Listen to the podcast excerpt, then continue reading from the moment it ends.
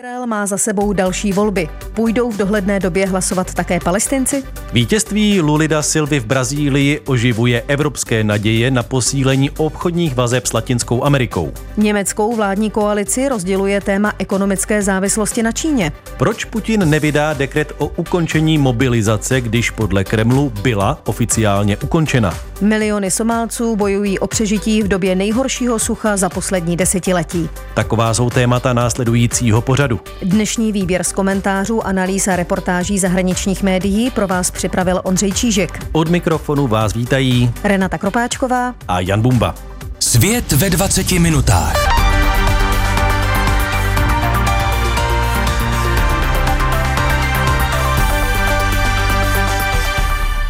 Izraelci zamířili v úterý k dalším předčasným volbám. Šlo už o páté hlasování za necelé čtyři roky. I tentokrát se hlavní boj odehrával mezi dvěma tábory. Jeden podporující návrat bývalého premiéra Benjamina Netanyahua a druhý naopak sjednocený proti němu. Kdy ale konečně nastane čas, aby šli volit také Palestinci? V analýze pro Washington Post na to hledá odpověď komentátor deníku Ishan Taror. Vedle comebacku ex-premiéra Netanyahua přilákal pozornost mezinárodního publika také úspěch krajně pravicového politika Itmara Ben Gvira a jeho strany Židovská síla, která byla součástí volebního bloku pravicových a ultraortodoxních stran. Očekává se, že Netanyahu přizve do vládního vyjednávání právě tuto koalici. Ještě před několika lety by byl v Izraeli extremismus, který Ben Gvir do veřejného prostoru přináší, nepřijatelný. Politické kořeny tohoto politika sahají až k otevřeně rasistické straně Kach, která byla v Izraeli zakázána pro podněcování etnického násilí. Sám Gvir v minulosti oslavoval Baracha Goldsteina, teroristu, který v roce devatenáct devadesát čtyři zavraždil dvacet devět palestinských věřících v hebronské jeskyni patriarchů. Benjamin Netanyahu, zatížený soudními spory kvůli korupci, tak ve snaze dostat se znovu k moci otevřel dveře do politického mainstreamu politikovi, který se otevřeně hlásil k etnickým čistkám, vysvětluje Johan Plesner, prezident Izraelského demokratického institutu. Většina Izraele s napětím očekávala výsledky dalšího politického klání. Pro pět a půl milionu Palestinců a Izraelců na západním břehu Jordánu a v pásmu Gazy jsou ale každé další volby připomínkou toho, že oni jsou z politického systému vyloučení. Americký list upozorňuje na nízkou volební účast v řadách asi dvou milionů Palestinců žijících na území, která jsou od roku devatenáct šedesát sedm okupována Izraelem. Poznamenává, že v opakujících se cyklech izraelských voleb se o postavení této části obyvatel země nediskutovalo. Oproti tomu se často vyzdvihovaly zájmy židovských osadníků, kteří se do původně palestinských oblastí stěhují. Příčinou nízké volební účasti je dlouhodobý pocit křivdy z marginalizace uvnitř izraelského státu, ale i frustrace z dosavadní vlády vedené Jaírem Lapidem. Ta do své rozsáhlé koalice zapojila také pravicovou arabskou stranu, doplňuje Washington Post. Bezpečnostní situace se především v severní části západního břehu Jordánu zhoršuje. Izraelské armádní složky tam v posledních měsících rozšířily protiteroristické operace a došlo také k nárůstu násilí ze strany židovských osadníků i tamních Palestinců. Rok dva tisíce dvacet dva byl podle O S N pro Palestince na západním břehu nejsmrtelnějším za posledních šestnáct let. Washington Post zároveň připomíná vleklou krizi legitimity, kterou prochází samotná palestinská samospráva, politický útvar, který s podporou Izraele, Spojených států amerických a evropských zemí vládne nad západním břehem Jordánu. osmdesátisedmiletý prezident Mahmud Abbas vládne dlouho a ve snaze udržet se u moci brání uskutečnění dalších demokratických voleb. Řada pozorovatelů varuje před rostoucími autoritářskými tendencemi, které symbolizuje Abbásova záliba vládnout pomocí dekretů. Poslední volby se na západním břehu konaly v roce dva tisíce šest. Žádný Palestinec narozený po roce devatenáct osmdesát sedm tak nezažil volby do místního jednokomorového parlamentu. V roce dva tisíce sedm došlo k násilnému rozkolu mezi Abbásovou stranou Fatah a islamistickou organizací Hamas, která převzala moc v pásmu Gazy a dlouhodobě tak ochromila palestinskou politiku. Palestinská samospráva dlouhá léta nečinně přihlížela tomu, jak Izrael rozšiřuje osady na některých částech západního břehu Jordánu a provádí to, co kritické hlasy označují za plíživou anexi palestinských území. Většina Palestinců si tak nedělá velké naděje na skutečné volby, které by oživily současný letargický status quo. Hanan Ašrávíová, bývalá nejvyšší představitelka Organizace pro osvobození Palestiny, varuje, že čím déle bude tento stav trvat, tím pravděpodobnější bude nárůst násilí v ulicích. Pokud neumožníte pokojné a demokratické způsoby předávání moci, lidé si najdou jiné prostředky, jak se vyjádřit, varuje Ašrávíová v závěru Anna analýzy deníku Washington Post.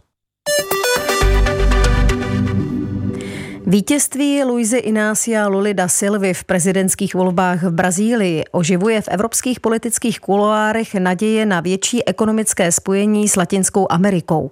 Na rozdíl od období vlády předchozí hlavy státu Jaira Bolsonára může snáze dojít ke konsenzu i v oblasti klimatické politiky. O posílení vlivu v největší latinskoamerické ekonomice se ale Evropa bude muset utkat na geopolitickém hřišti s dalšími hráči, píše evropská odnož amerického serveru Politico. Brusel má v Latinské Americe velké ambice. dvacet sedm unijních států potřebuje diverzifikovat své obchodní toky směrem od Ruska a v menší míře také od Číny. Evropská unie si ale možná bude muset počkat v pomyslné frontě, protože o vliv v Brazílii jeví zájem i další aktéři. Pod tíhou dopadů unijních sankcí usiluje o posílení obchodních vztahů s velkými ekonomikami mimo Evropu, zejména Moskva. O vliv v latinskoamerickém regionu chce soupeřit také Peking. Právě čínsko-brazilské vztahy, podobně jako ty evropské, negativně poznamenalo období prezidentství Jaira Bolsonára. Není proto divu, že čínské ministerstvo zahraničí zvolení Luly přivítalo. Server Politico má za to, že se Evropa nejlépe znovu dostane do hry tím, že konečně dořeší obchodní dohodu s latinskoamerickým obchodním blokem Mercosur. Ten tvoří kromě Brazílie také Argentina, Uruguay a Paraguay. Tato spolupráce by usnadnila obchod mezi oběma ekonomickými bloky, ale zároveň by evropským zemím významně pomohla snížit závislost na Číně v přechodu k udržitelnější ekonomice. Lula dal jasně najevo, že chce chránit Amazonii proti odlesňování v souvislosti s nelegální těžbou. Právě to může být vnímáno jako obrovský posun v celosvětovém boji proti dopadům klimatických změn. Obchodní dohoda mezi Evropskou unií a Mercosurem sice byla uzavřena už v červnu dva tisíce devatenáct, ale skončila prakticky u ledu. Důvodem byla politika bezuzdného odlesňování brazilského amazonského pralesa za Bolsonárovy vlády. To vadilo především francouzskému prezidentu Emmanuelu Macronovi. Politico ale poznamenává, že naplňování dohody bránily také obavy ze zahlcení evropského trhu brazilským hovězím masem. V současné době ale panují pro obnovení dohody ideální podmínky. V čele Evropské rady totiž jsou a budou státy, které jsou obecně pozitivně nakloněny obchodním smlouvám. Česká republika, Švédsko i Španělsko už ohlásily, že stojí o obnovení obchodního paktu s Mercosurem. Debaty o dohodě se přesto mohou zadrhnout. Evropská komise chce vyjednat dodatečný dokument o ochraně životního prostředí, aby dohoda mohla snáze projít Evropským parlamentem. Právě z této unijní instituce se totiž nejčastěji ozývají kritické hlasy. Například členka obchodního výboru Kathleen Van Bremptová z frakce evropských socialistů varuje před přílišnou flexibilitou Bruselu při vyjednávání s Brazílií. Při nesplnění podmínek by podle ní měly přijít na řadu i obchodní Obchodní sankce. Politička ale zároveň dodává, že je nutné vyjednat kompromisní dohodu. Musíme ji uzavřít správně. Obchod je klíčovou součástí naší geopolitické strategie a v ní je obnovená spolupráce s Brazílií zásadní, říká Van Bremptová. Také nově zvolený levicový prezident Lula hodlá posílit vzájemný obchod Brazílie s Evropskou unií co nejdříve. Během kampaně prohlásil, že chce dohodu uzavřít do půl roku. Současně ale říká, že smlouva musí zohlednit potřebu Brazílie se znovu industrializovat. Právě to bylo vedle zastavení nelegální těžby v Amazonii jedním z klíčových předvolebních slibů nově zvoleného brazilského prezidenta, uzavírá server Politico. Posloucháte Svět ve dvaceti minutách. Výběr z komentářů, analýz a reportáží zahraničních médií. Vrátit se k nim můžete na webu plus tečka rozhlas tečka cé zet, v aplikaci Můj rozhlas a v dalších podcastových aplikacích. Německá vláda chce přehodnotit vztah vůči Pekingu a snížit závislost na čínské ekonomice. Kdysi nejzajímavější trh pro německý biznes je teď v Berlíně předmětem vnitřních sporů.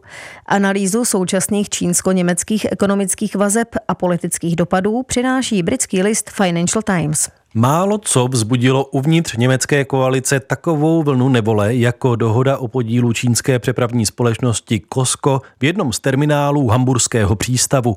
Šest vládních rezortů se postavilo proti vstupu této čínské státní firmy do kritické infrastruktury Německa.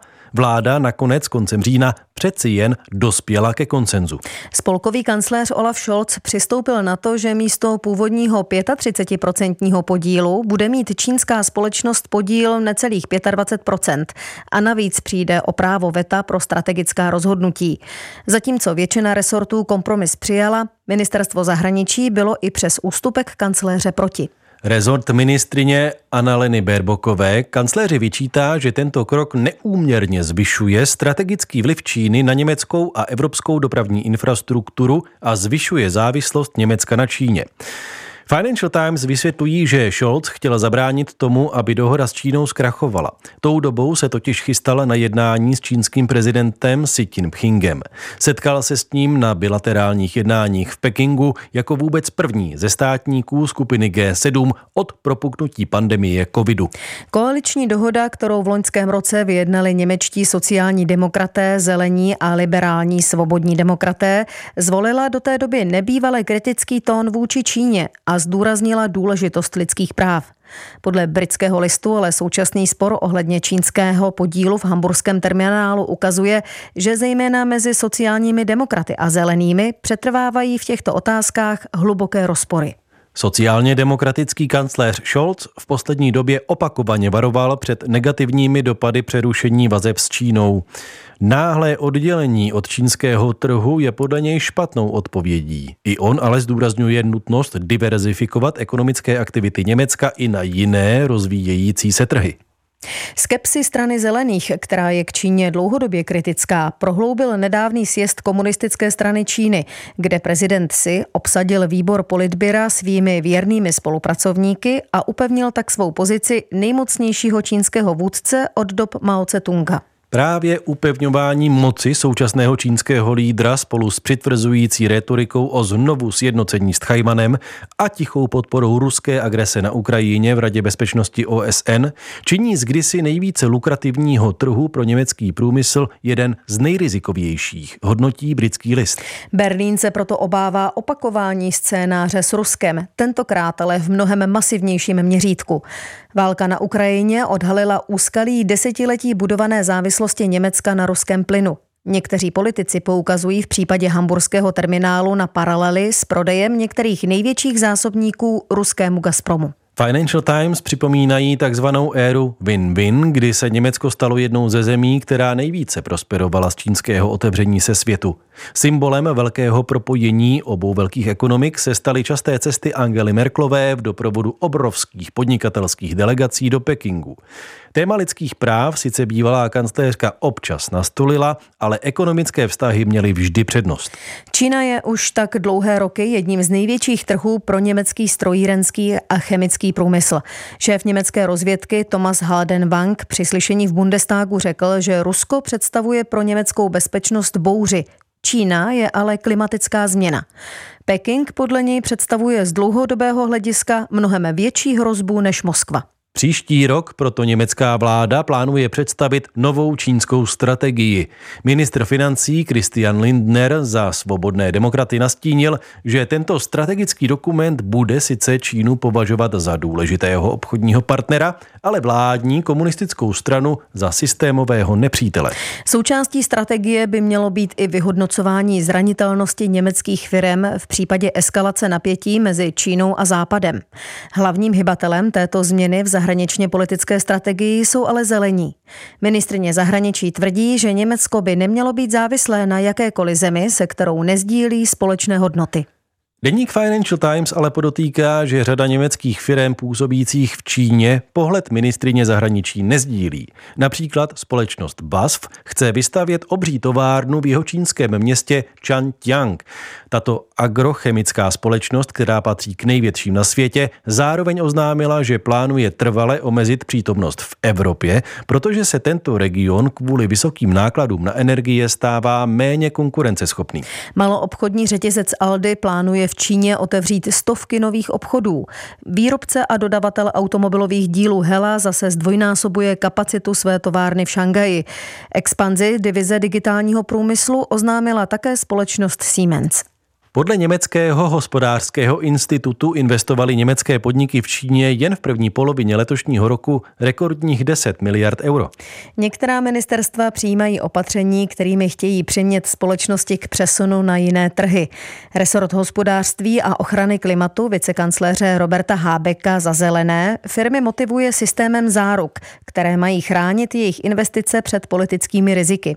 V květnu například ministerstvo odmítlo prodloužit investiční záruky Volkswagenu pro Čínu. Odvolávalo se na represe pekingské vlády vůči Ujgurům, žijícím v autonomní oblasti Xinjiang na západě Číny. Čína prodělala turbulentní vývoj a některé tamní společnosti už podle Financial Times předstihly své německé partnery, často i nepoctivými praktikami, včetně krádeží duševního vlastnictví. Modernizace a vyšší konkurenceschopnost čínského průmyslu je proto jedním z důvodů, proč je teď Německo v očích tamních společností stále více vnímáno jako soupeř, říká Wang Yiwei, profesor mezinárodních vztahů a poradce čínské vlády. Tvrdé konkurenční prostředí přitom dopadá zejména na malé a střední podniky. Ty podle obchodní komory Evropské unie v Číně začínají častěji hledat alternativy ve zbytku světa. Podle nedávného průzkumu společnosti I F O téměř polovina německých výrobců plánuje omezit dovoz z Číny. sedmdesát devět procent z nich uvedlo, že důvodem je diverzifikace dodavatelských řetězců a omezení závislosti na čínských společnostech. Uprostřed těchto trendů se pozornost upíná k čínským investicím v Německu, jako je ta v Hamburku. Ministrině Anna Lührmannová za zelené varuje, že prodej podílu hamburského terminálu poskytuje Číně možnost využívat část kritické infrastruktury Německa a Evropy k politickým cílům. Citují v závěru své analýzy Financial Times šéfku německého rezortu pro Evropu. dvacátého osmého října ruský ministr obrany Sergej Šojgu oznámil, že cíle mobilizace byly splněny. O pár dní později pak Vladimir Putin prohlásil, že částečná mobilizace byla ukončena. Ruský prezident tehdy dodal, že probere s právníky možnosti demobilizačního dekretu, který by povolávání mužů do armády oficiálně ukončil. Kreml se ale teď začíná odvolávat na právní názory, podle kterých takový dokument nutný není. Obhájci lidských práv se tak podle nezávislého ruského webu Meduza obávají, že Putinův mobilizační dekret je tak stále platný. Tiskový mluvčí Dmitrij Peskov řekl, že k ukončení částečné mobilizace není zapotřebí žádný prezidentský dekret. Máme k tomu jasné stanovisko státního právního ředitelství kanceláře prezidenta. V souladu s tím je částečná mobilizace ukončena. Tečka. Uvedl Peskov na tiskové konferenci. Novináři se na briefingu snažili připomenout předešlé Putinovy výroky o tom, že k legálnímu ukončení mobilizace by mohl být nutný další dekret. Informujeme vás. Reagoval na dotazy novinářů Suše Peskov. Na doplňující otázku, zda hrozí nové kolo odvodů do armádních vojsk na Ukrajinu, mluvčí odpověděl, že výnos z dvacátého prvního září stanovil cíl odvést do tři sta tisíc osob. Tento výnos byl tedy splněn, dodal mluvčí Kremlu. Právník a zakladatel Mezinárodní skupiny pro lidská práva Agora Pavel Čikov zveřejnil právní stanovisko ke stavu současné mobilizace v Rusku. Poukazuje v něm na to, že cílový počet osob, které mají být podle dekretu odvedeny, zůstává utajen. Meduza s odkazem na Čikova píše, že počet tři sta tisíc osob, který zmiňují tiskové zprávy Ministerstva obrany, není právně závazný. Některé zdroje uvádějí, že v utajovaném paragrafu mobilizačního dekretu se dokonce píše až o jednom milionu dvoustech tisících odvedených. Ruský zákoník nezná pojem demobilizace jako opak mobilizace. Jednou vyhlášená mobilizace tak zůstává v platnosti, dokud nejsou splněny její cíle nebo dokud nezmizí vojenská hrozba, kvůli které byla vyhlášena. Vzhledem k tomu, že Putinova takzvaná speciální operace pokračuje a cílový počet branců zůstává de jure neznámý, je předčasné mluvit o podmínkách možné demobilizace, tvrdí právník Čikov. Ačkoliv by demobilizační sankční dekret mohl snížit napětí v ruské společnosti, Putin podle Čikova zjevně nemá v úmyslu takový rozkaz podepsat. Uzavírá nezávislý ruský server Medúza. Al-Hidaja je jedním ze stovek provizorních táborů na předměstí somálského hlavního města Mogadišo. Denně sem přicházejí stovky vyčerpaných lidí, kteří prchají před suchem a konfliktem v jižní a centrální části Somálska. Klimatická katastrofa v kombinaci s nekončící občanskou válkou ohrožuje více než milion lidí, kteří byli nuceni letos uprchnout ze svých domovů. Reportáž přímo z tábora přináší server New Humanitarian. Amina Mohamedová, která je ve svých dvaceti letech vdovou, dorazila do tábora z města na jihu země. Kdysi byla tato oblast obilnicí Somálska. Teď je tam ale půda vyprahlá a neúrodná.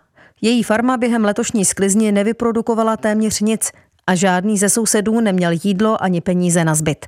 Odešla jsem kvůli hladu, popisuje žena. Se svým pětiletým synem musela absolvovat dvoudenní cestu pěšky bez jídla a vody do třicet kilometrů vzdáleného města, kde se jí podařilo stopnout nákladní vůz až do tábora. Na malém kousku půdy se tu tísní skoro tisíc čtyři sta rodin a denně přichází sto až dvě stě dalších lidí. Je tu jen jedno místo s pitnou vodou, žádné toalety ani zdravotní středisko. Špatné životní podmínky přispěly k propuknutí epidemie spalniček, nakažlivého respiračního onemocnění, které je pro děti často smrtelné. Během tří dnů natáčení v táboře se redaktor New Humanitarian setkala s několika matkami, které kvůli této nemoci pohřbily alespoň jedno ze svých dětí. Tábor v Al-Hidaja je jedním ze stovek soukromých táborů, které vyrostly podél takzvaného koridoru Afgoj, jediné silnice spojující Mogadišo s jižními a centrálními oblastmi země. Půda je zde levná a trend soukromých táborů, které jsou pod správou takzvaných strážců, je tady na vzestupu. Tito strážci si vytvořili biznis na lidském utrpení vnitřně vysídlených obyvatel Somálska. Poskytují základní služby, včetně ochrany, řešení sporů a finanční pomoci v nouzi. Výměnou za to požadují podíl na přídělu z humanitární pomoci. Velká část somálského venkova, včetně oblasti, odkud pochází Amina, je pod kontrolou islamistické teroristické organizace Šabáb. Tato džihadistická skupina vede už více než dvacet let boj proti federální vládě Somálska. New Humanitarian dodává, že okolo osmi milionů lidí v Somálsku aktuálně trpí hladem. Bez rychlého rozšíření potravinové pomoci v hůře přístupných oblastech se očekává, že hladomor a smrt postihne ještě mnohem více lidí. Přestože je varování před tím, že Somálsku hrozí humanitární katastrofa, kolovala v mezinárodním tisku už dlouho, pomoc přicházela pomalu. Slabá federální vláda je, co se týče potravin, téměř zcela závislá na reakci mezinárodních organizací. Ani ty ale nemají dost peněz k zajištění somálských potřeb. Ředitel organizace Direct Aid Hasan Ahmed Sheikh říká, že mezinárodní společenství musí spojit své síly, aby zblížící se pátou sezónu neúrody a eskalací bojů zabránilo další humanitární katastrofě. Dosavadní pomoc nestačí. Je to jen kapka v moři ve srovnání s potřebami zdejších lidí. Cituje jeho slova v závěru reportáže server New Humanitarian. Svět ve dvaceti minutách. Dnešní vydání připravil Ondřej Čížek. Plné znění pořadu najdete na internetových stránkách plus rozhlas tečka cé zet. Dobrý poslech dalších pořadů Českého rozhlasu plus přejí Renata Kropáčková a Jan Bumba.